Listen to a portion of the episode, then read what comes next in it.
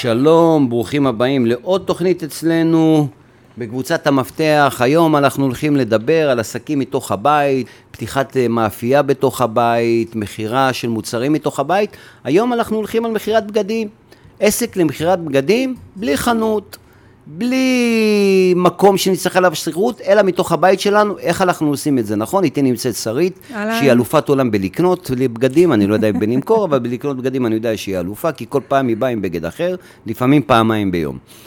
שרית, מה נשמע? בסדר גמור, לא צריך להגזים. אז היום אנחנו מדברים על נושא שקרוב לליבך. נכון בגדים. מאוד. אני רוצה למכור אה, בגדים. האם חייבת להיות לי זיקה לעולם האופנה כדי למכור בגדים מהבית? התשובה הראשונית היא כן, או עדיפות שכן. אבל אני מדבר על השוק. מה השוק? מה גודל השוק מהבחינה הזאת?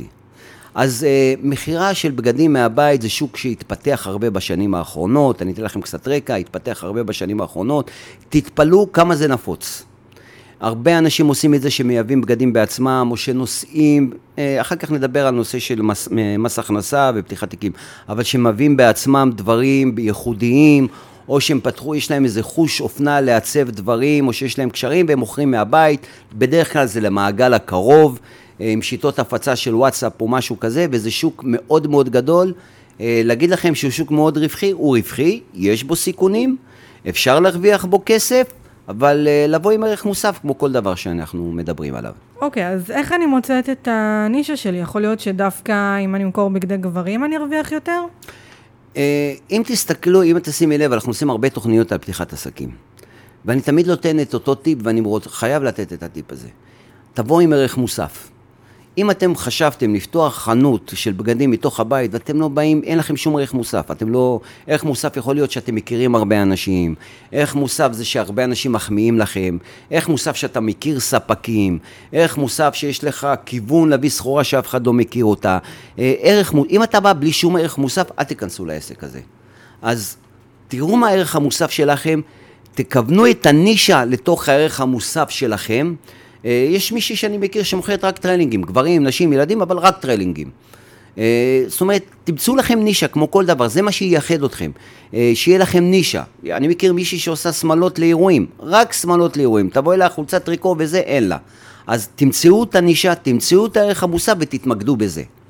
אז uh, עד כמה התחום פופולרי? אני יודעת שציינת את זה, אבל uh, עד כמה התחום פופולרי ומה הם החסמי כניסה האפשריים? מאוד מאוד פופולרי, כמעט בכל בניין תמצאו מישהו שמוכר בגדים, אתם לא, לא יודעים את זה ולא רואים את זה, אבל כל אחד מכם, אני בטוח, הוא מכיר מישהו שמוכר בגדים מהבית, או מהרכב, או מהטנדר, או מכל מקום כזה, ת, תסתכלו ימינה-שמאלה, אתם תראו שיש כאלה.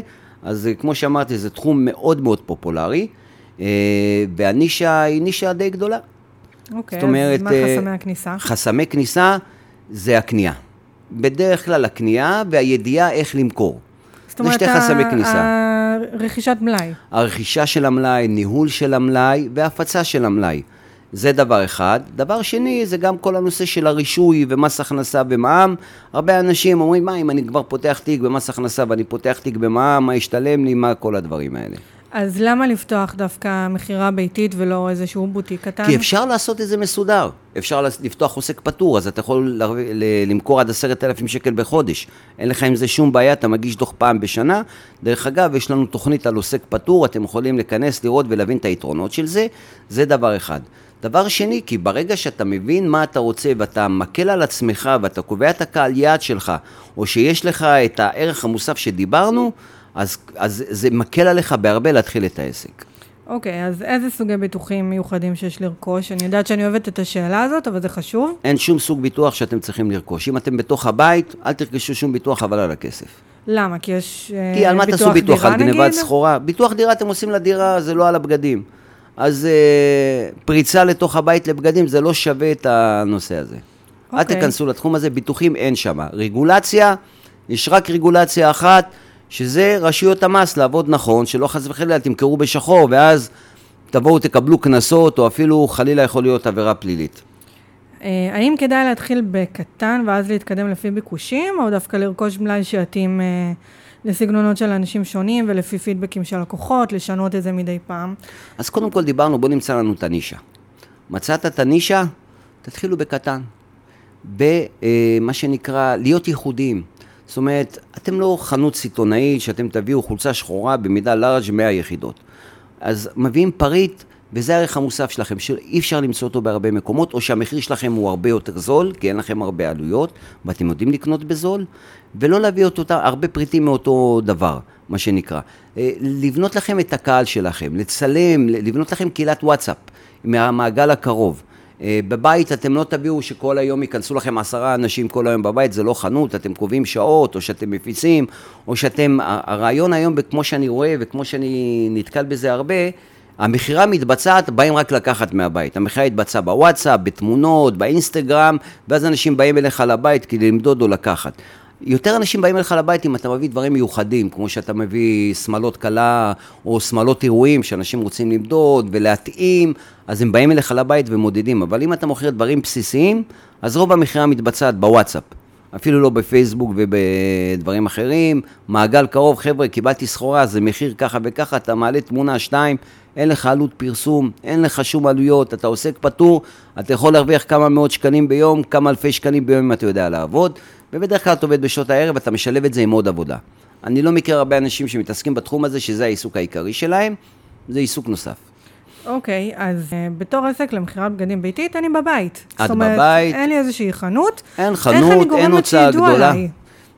מעגל קרוב, הרבה וואטסאפ, לשלוח הרבה תמונות, לעלות ברשתות החברתיות, לעלות בפייסבוק, לפתוח עמוד אינסטגרם משלך, לדגמן את המוצרים, אם זה בן בית שלך, אל תתחילו להביא דוגמן, אל תכנסו להוצאות. בן בית או מישהו, נעליים וזה, כל פעם לצלם, לשלוח, לצלם, לשלוח, לאט לאט תיכנסו למודעות. ולא להביא הרבה מלאים ולא להיכנס למלאי ששילמת אותו ואחר כך אתה מצטער על זה. להביא הרבה טיפים, אה, הרבה דברים קטנים, זה הטיפים, הרבה דברים, קצת קצת קצת מהכל, שיהיה לכם מבחר גדול. טוב, כמו שחברות שלי אוהבות להגיד, פיסים אה, ייחודיים. נכון. אז אני חושבת שתסכים איתי שמיתוג טוב זה מפתח לעסק מצליח. נכון. מיתוג, שיווק טוב, יש הרבה אנשים שיש להם את זה בטבעי, הם לא צריכים אפילו ללמוד את זה. אה, יש הרבה אנשים שיש להם 5,000 חברים בפייסבוק, 3,000, יכולים להשתמש בכלי הזה, אה, כמו שאמרנו, והעלויות שם הן ממש נמוכות, זה עלויות מלאי בסיסיות ראשוניות שיכולות להתבטאות בין מאות לאלפי שקלים בחודש. אז עוד דרך להרוויח ממכירת בגדים ביתית זה הקמת חנות אינטרנטית. נכון, זה השלב הבא שאני אומר לאנשים. היא פורצת את המגבלה של המיקום ושל ההגעה אליי. אמת. זה כבר חנות, זה כבר לבנות אתר, יש לנו תוכנית על בניית חנות אינטרנטית, איך בונים חנות אינטרנטית. אני מציע לכם, תחפשו קבוצת המפתח, בניית חנויות אינטרנט, שם צריכים להתמחות. התמקצעתם בשלב הזה, ראיתם, תראו איך האנשים מגיבים אליכם, תעברו לשלב הבא, זה כבר לעבוד באינטרנט, פתיחת חנות, יש שם הרבה רגולציה, משלוחים, השקעות, פרסום. אה, יש לזה תוכנית ארוכה שבה דיברנו על זה, ואני מאוד מאוד אשמח שתרצו לעבור לשלב הזה, גם תקשיבו לתוכנית הזאת בכל מקרה. אז באמת ציינת רגולציה, מה הרגולציה בתחום? כמו שציינתי, אין. אין. יש רק את הקטע של רשויות המס, לפתוח עוסק פטור או עוסק מורשה. מעבר לזה, אתם לא צריכים לא רישיון עסק, אתם בתוך הבית, לא ביטוחים, לא דברים כאלה. פשוט להתחיל ולעבוד, זה אחד היתרונות שאתה עובד מתוך הבית, בעסקים okay, אוקיי, מתוך הבית. אז כמובן שכמו בכל פרק, אנחנו מדברים על תוכנית עסקית. נכון. והחשיבות יש, שלה, נכון. גם בעסק קטן כזה. בעסק קטן כזה, אתם לא צריכים לבוא ולקחת יועץ ולשלם לו עשרות אלפי שקלים. אצלנו בקבוצת המפתח אנחנו נותנים שירות ייעוץ, שאתם יכולים לבוא אלינו לשיחה של שעה, שעתיים, אנחנו נכתוב לכם את הנהלים, נכתוב לכם את הדברים, נתמחר, נסביר לכם, נגיד לכם איך אפשר לעשות את העוסק פטור, שילמתם כמה מאות שקלים, זה לא יותר מזה, ואתם אה, מאחלים לכם דרך הצלחה ואתם תתחילו ברגל ימין, אתם מוזמנים תמיד לגשת אלינו. תודה רבה שהקשבתם לעוד תוכנית, ותפתחו עסקים מהבית, זה אף פעם לא רע. אני הולכת לקניון. אחלה.